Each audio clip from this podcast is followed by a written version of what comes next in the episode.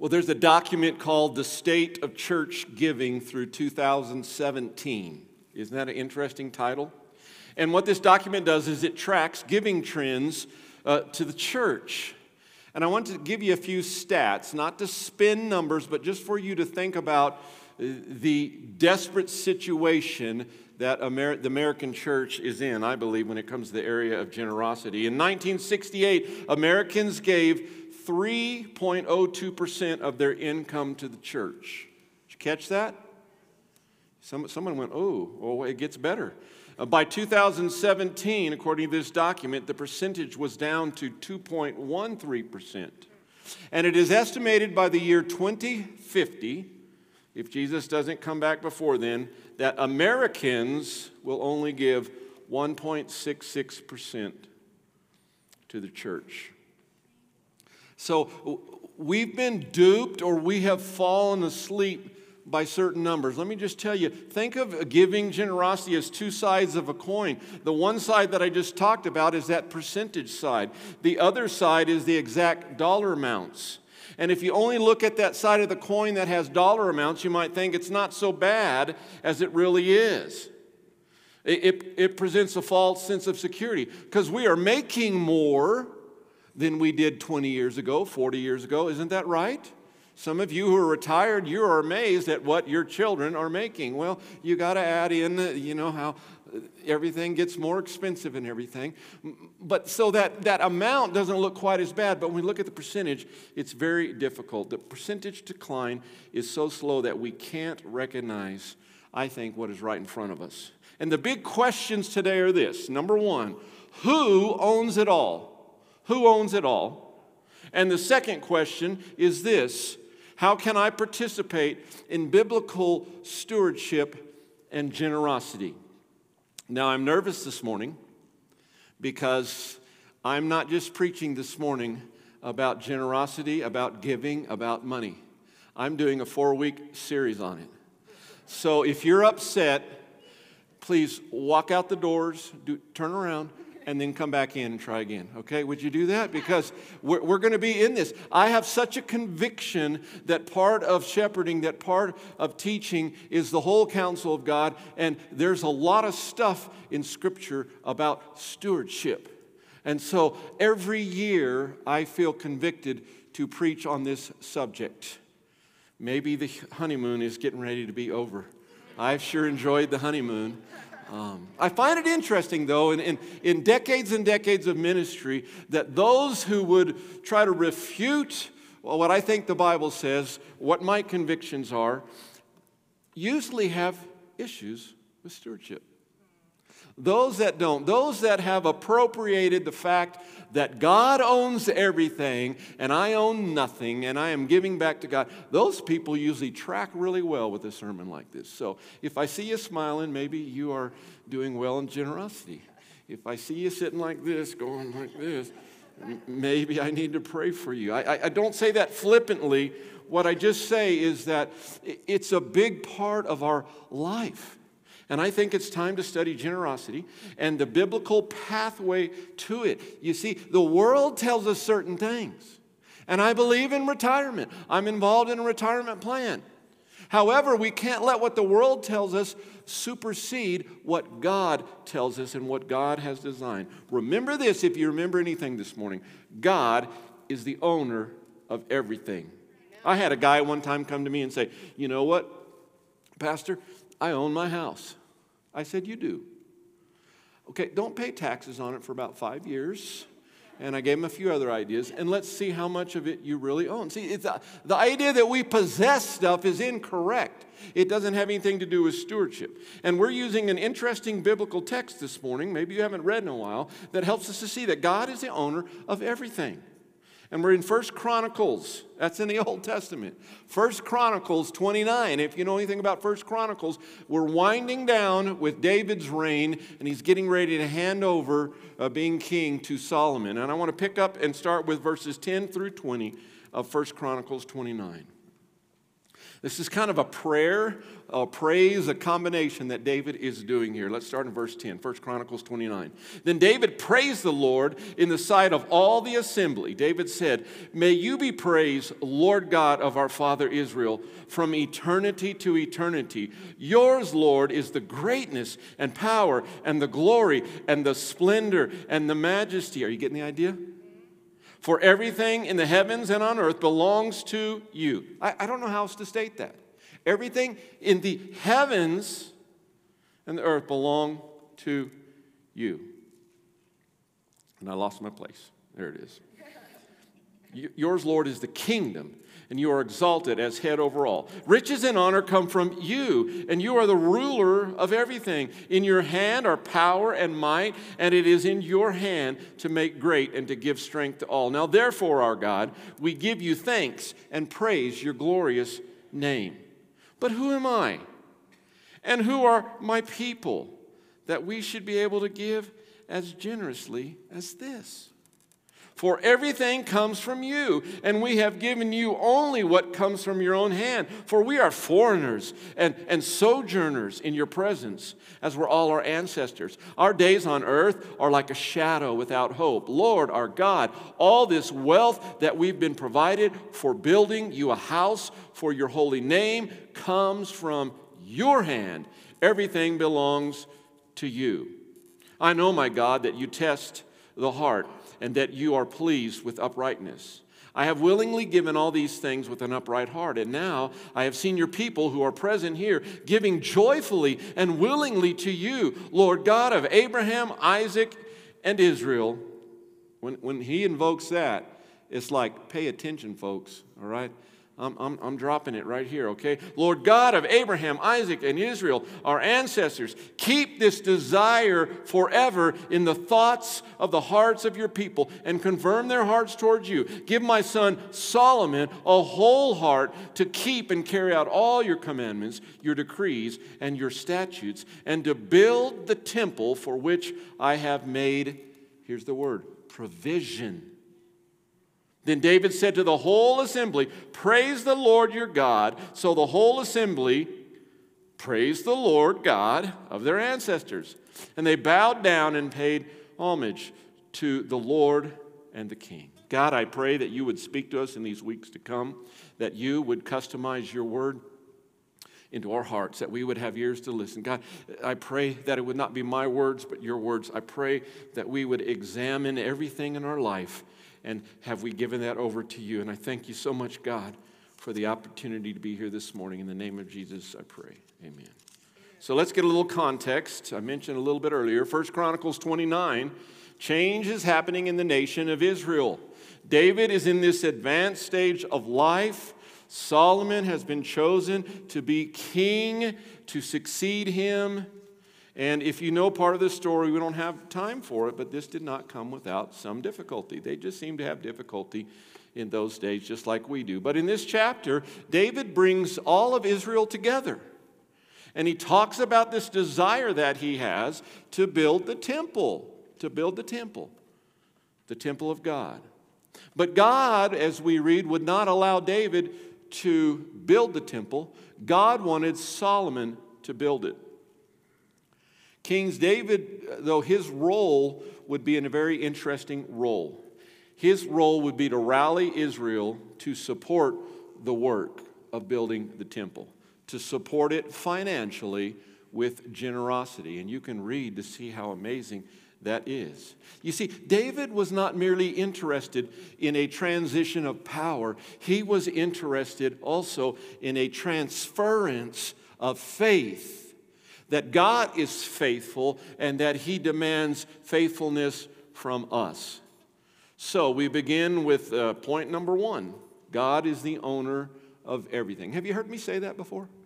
Already a few times this morning? God is the owner of everything. And just quickly, a few things right here in this passage that we read. In, in verse 11, we see uh, that God is great. I think that's in your sermon notes. God is great. Uh, why is this so important to understand? We must understand that above all, God is great. In fact, God is so great that He alone created both heaven and earth. Therefore, as owner of everything, God is big enough. Did you know that? God is big enough and powerful enough to provide us anything we need. Anything we need. Well, I work hard. Yes, you work hard. Who gave you your heartbeat? Who gave you the blood that flows through your veins? Who gave you the job? Well, I went to school. Yes, who gave you your brain? Who gave you your stick to itiveness to be able to finish that degree? We could go on and on and on. God is big enough and powerful enough to provide us with anything we need. God is great. And let's not forget, in Matthew chapter 6, verse 13, as Jesus wraps up that model prayer, the Lord's Prayer, it says, For thine is the kingdom and the power and the glory forever. Amen. We go to Revelation 5:13 and we see that every creature every creature gathers and says this, blessing and honor and glory and dominion to the one seated on the throne and to the lamb forever and ever. Amen. We could go on and on and on. God is great. Secondly, in verses 12 and 13, we see that God is owner. God owns even the things we think we own. We are simply managers or stewards of what He has given us. Let us never forget these words God is the owner of everything. And here's the second truth we own absolutely nothing.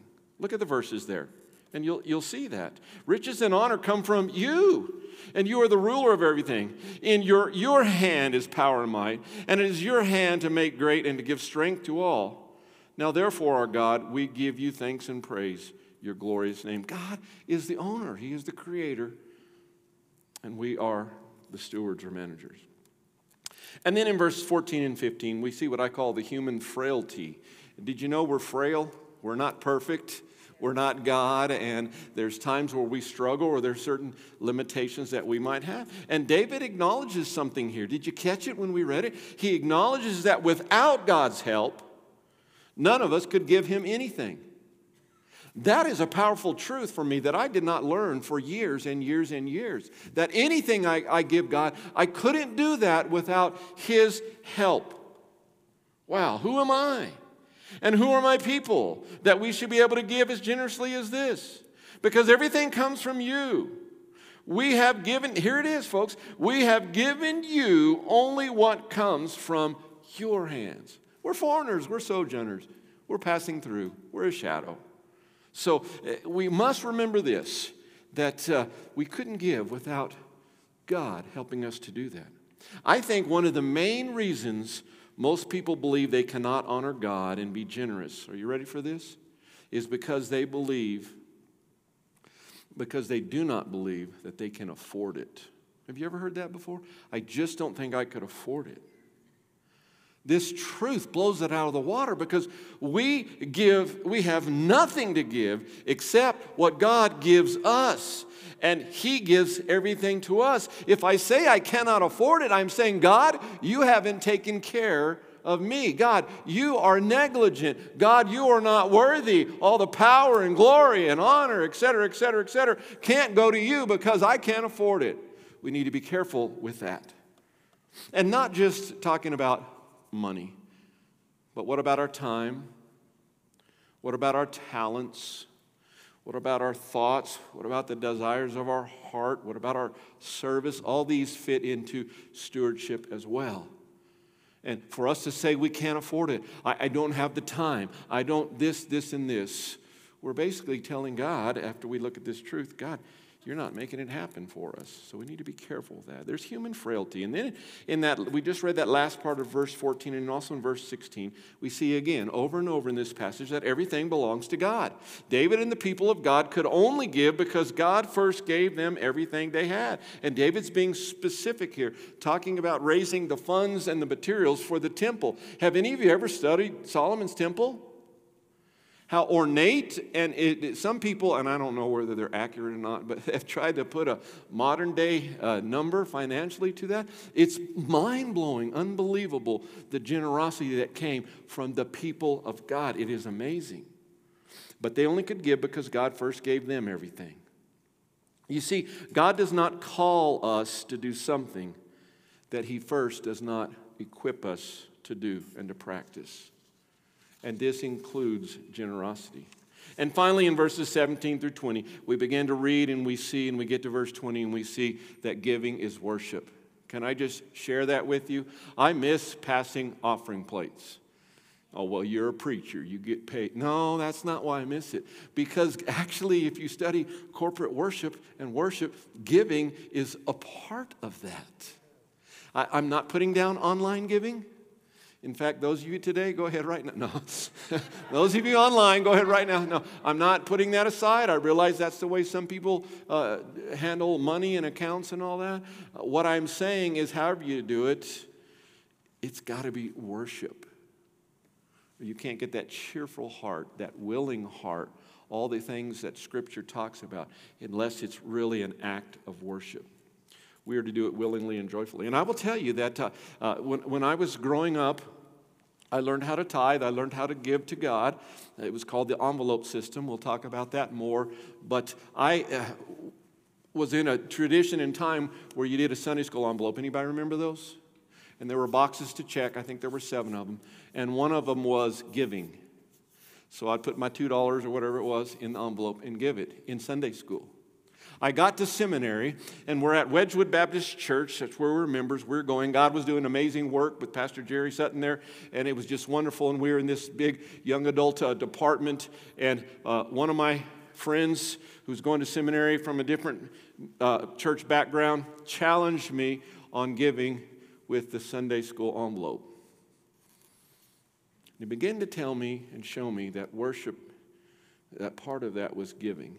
And from uh, that day on, I began to give in the worship service. Not because it was some special formula, but just because it was a reminder to me of uh, worship and giving, how they go together. Giving honor and praise to God alone for everything is always in order. Why? Because God is the owner of everything. If you've ever built a house, any of you ever built a house in here? I know some people have built a lot of houses, okay? Uh, you know how important the foundation is, isn't that right? We've been looking at a lot of homes, and it's interesting to look at foundations and wondering why that crack is in the wall and why, you know, going on. It's an important thing. And I just would say that simple illustration to remind you that it's important eh, for your life and your family. We, we must build our life on this foundational reality, an undeniable reality that God is the owner of everything. That's a foundation, not just in money, but in time and talents and all those things dealing with generosity. Well, understanding the context is very important. I, I got to talk fast because we only have a certain amount of time today. But let's go back at the first few verses and see what had occurred before we arrive at this David's prayer time and, and try to understand what had occurred. You see, the context is this David led the people of God to live out what he himself was already practicing in his life. Now, a lot of leaders might skip over that. I think that's important. I would never ask you to consider doing anything that God has not led me to do. And it's a great illustration David practiced what he preached, so to speak, and his example was so important. And I want to tell you that's true for me and for Lynn as well, whether it's giving to our church budget, whether it's uh, the Lottie Moon season we were just in, giving to that. We must lead by example. And if you're a leader, I would challenge you, I would challenge you with generosity. Tell the people then trust that they will do the right thing. So uh, we see in verses uh, 1 through 5, I'll just start there real quick. King David said to the assembly, My son Solomon, God has chosen him alone, is young and inexperienced, and the task is great, for the temple will not be for man, but for the Lord God. So, to the best of my ability, David's being very personal here I've made provision for the house of my God gold for the gold articles, silver for the silver, bronze for the bronze, iron for the iron, wood for the wood, as well as onyx stones for mounting, antimony stones for various colors, all kinds of precious stones, and a great quantity of marble. Moreover, because of my delight in the house of my God, I now give my personal, see, not just king stuff, my personal treasures of gold and silver for the house of my God. Over and above all that, I provided for this holy house. Now, he's brave. He goes ahead and tells them, His giving record is open, isn't it? Wow, look at it. 100 tons of gold, 250 tons of refined silver for overlaying the walls of the buildings, the gold for the gold work, and the silver for the silver, for all the work to be done by the craftsmen. Now, who will volunteer to consecrate himself to the Lord today? I think it's interesting the example here of King David and it's to give generously. Now let me stop for a minute. Do any of you have 100 tons of gold? Anybody here know what gold is an ounce right now? I thought somebody would shout that out. An ounce is a lot of money, isn't it? Let me just say something. Don't let someone tell you that if you have any kind of wealth, you're a sinner or you've done something wrong. No, God owns it all. And if you have wealth, listen to me, church, God has given it to you. And I say, let's have more Christians who have wealth. Why? Because then we have more people who can give more to the work of the Lord. Ministry takes money. So I say, the more and more we can do, the more and more God can give us, the more and more we can give back. Isn't that wonderful to think? So don't beat yourself up if you're looking and saying, wow, I've been blessed. Start blessing back more and more. Have you ever heard of reverse tithing? There are some people in our world that are trying, they're not thinking about 10%. Reverse tithing means they're trying to get the point in their life where they could give 90% away and only keep 10%. I would love to be able to do that. I'm not there at all, but uh, I'm inching a little bit more towards that. As God gives us wealth, we, we give it back. So I just wanted you to see that. Sometimes we read and go, well, he's the king. Well, he had personal wealth. And look what he's giving away. So, uh, verses 1 through 5, he says, To the best of my ability, I'm giving provision, give generously. Also in verse 5, we should challenge and inspire others. The question that he gives, wrapping up verse 5, is now, who will volunteer to consecrate himself to the Lord today? He's not talking about some ritualistic thing or getting clean before going uh, to church. He's, this is in context with provision, with giving, with generosity. And then and, and, and he says, Who? Who will it be? And then verses 6 through 9, I really don't have time to read that. And then you can read 20 to 25 later on the chapter. What you see is this example of generosity inspired more generosity. The scripture tells us that the leaders gave willingly. Then the scripture tells us that the people rejoiced because the leaders gave willingly. And then we get to that verse 9 and, and, and we see something interesting. Then the people rejoiced because of their leaders' willingness to give, for they had given to the Lord with a whole heart. Do you see that? With a whole heart. And King David also rejoiced greatly. What is a whole heart? The whole heart is the measure of unreserved giving. I will hold nothing back from you, Lord. It's yours. Whatever you want me to give, I will give. You see, when you recognize that God owns everything, you will influence others to be as generous as you are. Now, I'm not saying you should be like that Pharisee, that publican, and you should brag about everything that you have done. No, that's not what I'm saying at all. But by our example as leaders, as Christians, as we as we give, others can see that. Remember, we influence.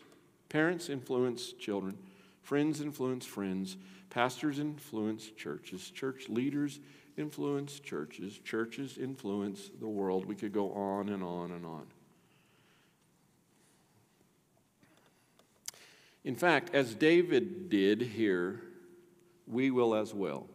Whether we know it or not, we will leave a legacy of trusting and honoring God with everything in our lives, everything that He has given you. So let me give you a quick illustration. Uh, I remember we were fresh out of seminary, not, not very many years at all. Bethel Baptist Church, Roswell, New Mexico. You know, that's before the aliens came. Just kidding. it actually was before it got famous. But uh, we got convicted to give to the Lottie Moon Christmas offering for international missions, what we just did this last year. Lord, we're going to give 125 bucks. And you may be saying, Well, that was a, a pretty good amount of money back then, and we had three little boys with the, a fourth one on the way. And I, and I talked to Lynn, and it's like, we, we got to give 125000 over and above everything else, $125. I don't think we can do that. I know. I know, but this is what we got to do. So I, I, just want to tell you that. I was, uh, we had combo positions back then. You ever heard of a minister of music and youth? That meant you were the, the slave slash servant of the church. You did everything. But one of that was choir. And I'll never forget that Christmas. It only happened once, ever. The choir decided to give us a Christmas gift and I did not know it. They took up an offering for us and presented it to us a few Wednesday nights before Christmas. And guess how much the gift was? How much? No, it was not 125, it was 126 dollars. Praise God. And I learned right then, God, if you tell us to do it, we will do it. We can't afford not to. Now, I'm not saying always that you just get something back dollar for dollar or even a dollar more, but it's just a great example of how faithful God is. You see, we need to influence others by teaching them that God is the owner of everything. Trusting God throughout your life is the key to honoring Him. Trust, trust, trust. This brings joy and it also leads others to join in with you in unity. And I would ask us today, what are we standing on today? Are you standing on your bank account? Are you standing on your talents? Or are you standing on the Word of God? Or, are we standing on those fragile philosophies of the world, which I believe a lot of them are false? Do we wake up in the morning and the first thing we do is look at the stock market? or Fox Business Channel or whatever it is. Or, you know, we all can do online banking now. We, we flip that up to see if we made 12 cents of interest. You know how that works, right? No. The first thing we do is we spend time with the Lord and His Word. God is the owner of everything. It's not what the world says. So, quickly, let's move on to the second point. It's very brief, I promise. It's not as long as the first one. God is the owner of everything. We own absolutely nothing. Number two, it's the reality check. And it's logical. If you're logical, you're going to like this. Uh, since God is the owner of everything, we cannot, even if we wanted to, own everything. Does that make sense to you? We can own absolutely nothing. Quickly, go to Genesis chapter 1. I'm going to read verses 26 through 28. Then God said, Let us make man in our own image. Now, that's another story right there, folks. You know, we're dealing with things in our country, in our world. You might have heard of Equality Act and some things like that. Go to Genesis 1 and see what God did. That's another sermon, okay? But God said, Let us make man in our image according to our likeness. They will rule. Do you see that? The fish of the sea, the birds of the sky, the animals, all the earth, all the creatures that crawl on the earth. So God created man in his own image. He created him in the image of God. Underline this one. He created them male and female. That's not the gist of this passage right now that I'm looking at. Look at verse 28. Here it is. God blessed them. You see, it's God. God blessed them, and God said to them, Be fruitful and multiply, fill the earth and subdue it. And here's the word. Do you see it? Rule the fish of the sea, the birds of the sky, and every creature that crawls on the earth. Wow. When God records here how everything began, we learn what the Bible says about stewardship. We see God declares how He made, uh, created male and female in His own image. We just saw that He blessed them. He told them to multiply, fill the earth. He also told them something else. He said, What was that word I said to underline? Rule. Rule over it all. The Hebrew word is radah. It means to rule, duh. It mean, it's stronger though. It means to have dominion over. Okay? So Adam and Eve had a job to do. And it was, they were to, eh, and they're a team. Let's not forget that, okay? They're a team. Were teams from the very beginning, and, and they were to exercise responsibility over this creation that God had made. They were not owners of the garden, were they? No. They were tenants, if you will, or managers or stewards. They were assigned to tend to creation, the garden, and bring every living thing under submission to the will of its creator and for God's glory. That's what they were supposed to do. Let's look now at 1 Corinthians chapter 4, verses 1 and 2. Let me read it for you. A person should consider us in this way as servants of Christ and managers of God's mysteries. In this regard, it is expected of managers that each would be found faithful. The word translated servant here is a word that most commonly refers to a military underling. Some of you spent 20 years or more as a military underling, didn't you? All right? Everybody wasn't the general, were they? But it, if you go back in history, it's very interesting. The compound word means under rower or lower rower. Do you remember those ships where people would be in the, in the bowels of the ship? Unfortunately, some being whipped or whatever, and they were just rowing that was their job. That's a lower rower. So, this use of this word here, servants, in this particular context is intentional. The lower rower followed the commands of a superior. He was expected to operate at maximum efficiency, or he would face the consequences, right? Despite being situated in the bowels of the ship, and I would say to you today, we should be servants. We should be lower rowers and our superior is Christ Jesus, God the Creator, and we should row and row. There's another word there. Not just consider this as servants of Christ, but also as managers of God's mysteries. The word manager is the word for steward in the New Testament. It, this word appears 17, 17 times in the New Testament. And here's what's interesting a third of those times, figure that out, it's not an even number, a third of those times, uh, the occurrences come directly from Jesus not from Paul, as here. And they come from Jesus in parables. And whenever he's using this word, it's the, with the idea of context of stewardship or administration. In addition, this compound word that, that we get here, managers, it comes from two from house and law. It refers to those who are managing the affairs of a household, an estate, ownership of, of everything that he, that he or she is managing. And what's interesting to note, as the steward managed, the stuff, the household remained entirely under the master's control. The owner owned it, not the manager. Remember, God is the owner of everything, and we own absolutely nothing, including our own lives. Now, think about managing for a minute. Before COVID hit, could you tell me what the largest hotel chain in the world was? Anybody? Marriott? Not Marriott. Airbnb. Airbnb. Airbnb did not own those properties. Other people did. You see how that works? They managed it. How about another trivia question? Before COVID, uh, what was the number one transportation company in the world? You got it. Uber. The people who started that, do they own those vehicles? No. They manage the people who own those vehicles who do the transportation. We, we, we have examples all the time of being a steward, being a manager, and yet sometimes we struggle with managing what God has given us, which is everything. And how do we manage that? Including our own lives. Listen to 1 Corinthians 6 19 and 20. Don't you know that your body is a temple of the Holy Spirit who is in you, whom you have from God? You ready?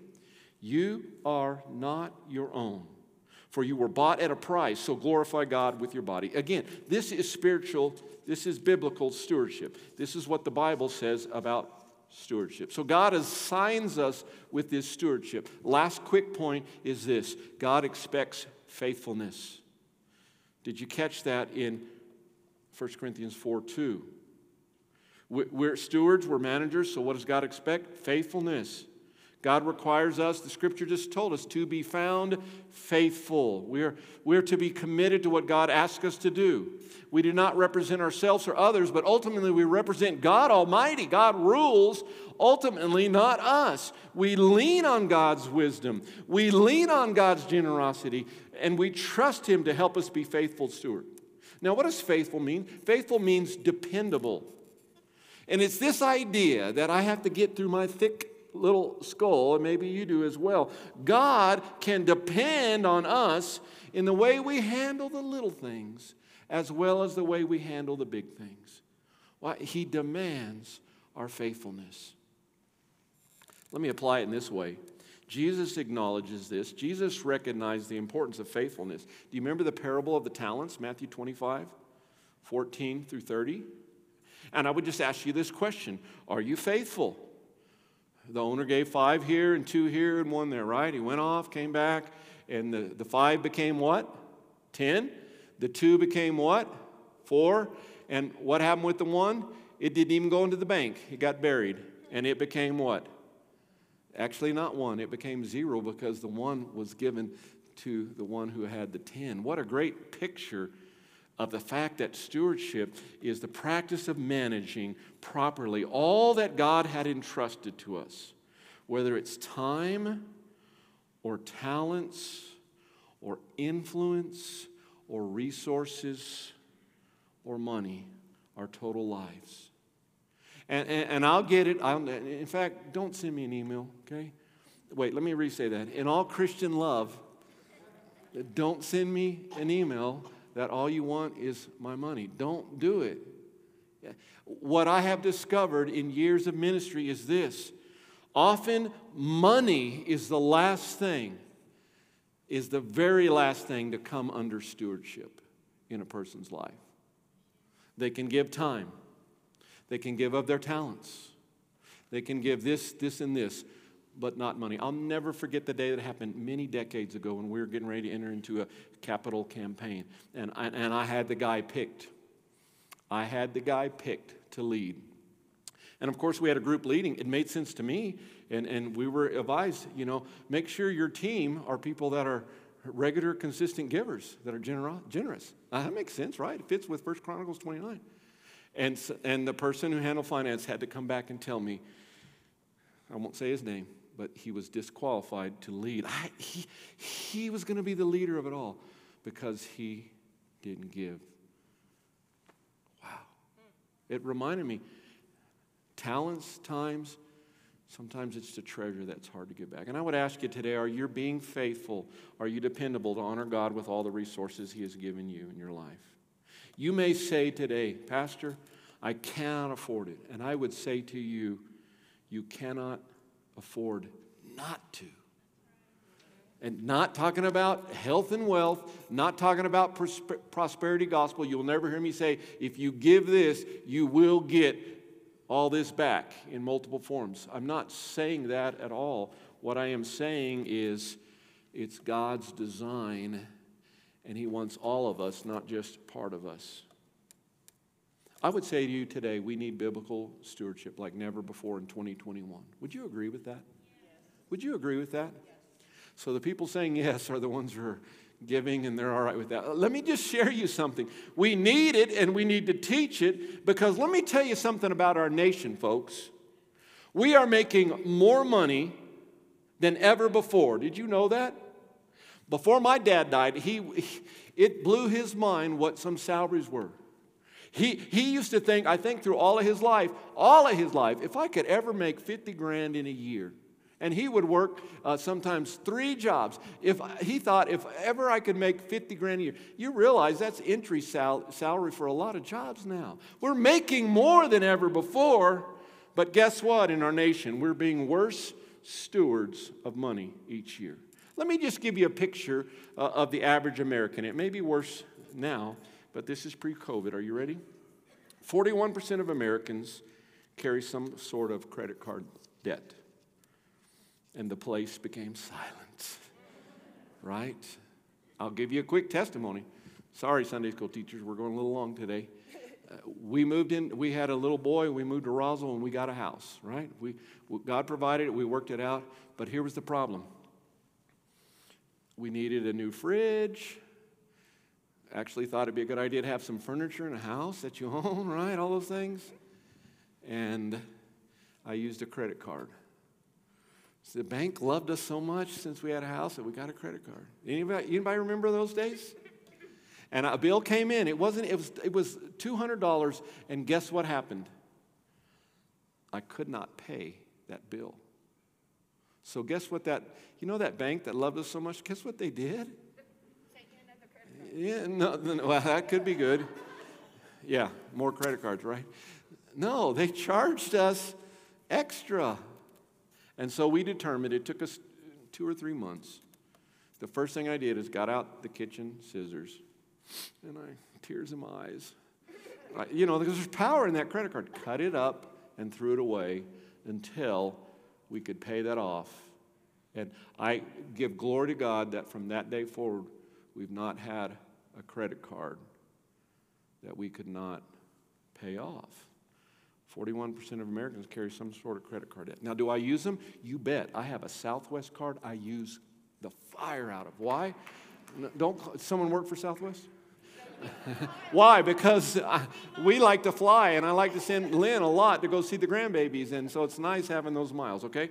Here, here's the average American. Let me finish with this $5,700 is the average American credit card debt.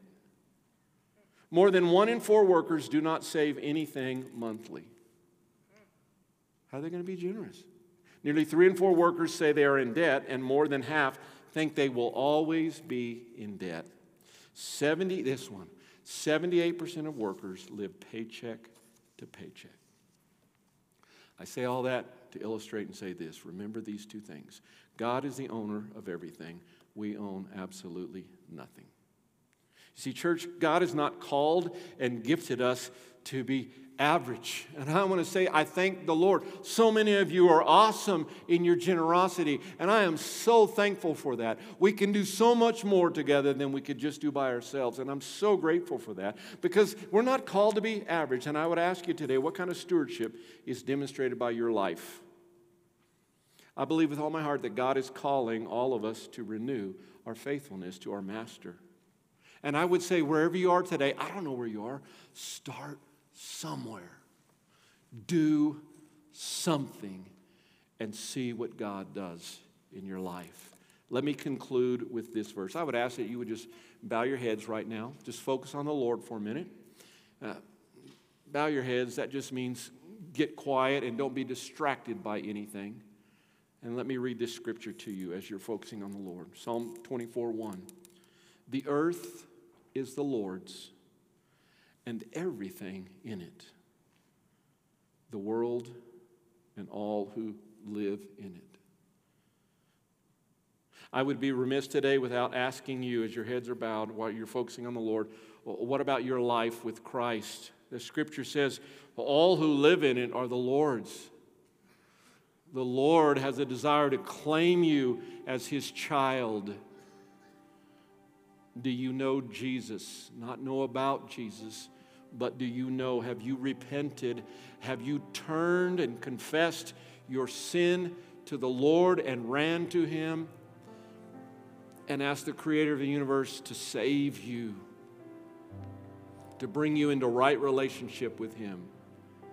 to make you a follower of him. And see, it's not what we do, it's what God does. And the scripture says, Whoever will call upon the Lord shall be saved. Have you done that? If not, why not? Before you can ever get to generosity, you, you must be the Lord's. The earth is the Lord's and everything in it, the world and all who live in it. God, today we acknowledge that you are the owner of everything. We own absolutely nothing.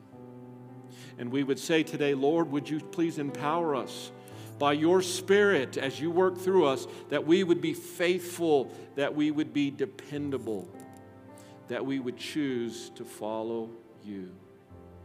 God, I know these are diff- difficult words for some folks, and I just pray that you would comfort, that you would remind us that, that your burden, your yoke, it, it's not heavy. It's light, it's easy. But as we follow you, God, you take care of us. So we just ask for that. I thank you, God, for so many folks who are faithful and will be found faithful, that are generous, that realize the work, your work around even the world is so much bigger than just us, and that we can join together. So, God, we pray that you would just speak to us today. And we pray all this in the name of Jesus. Amen.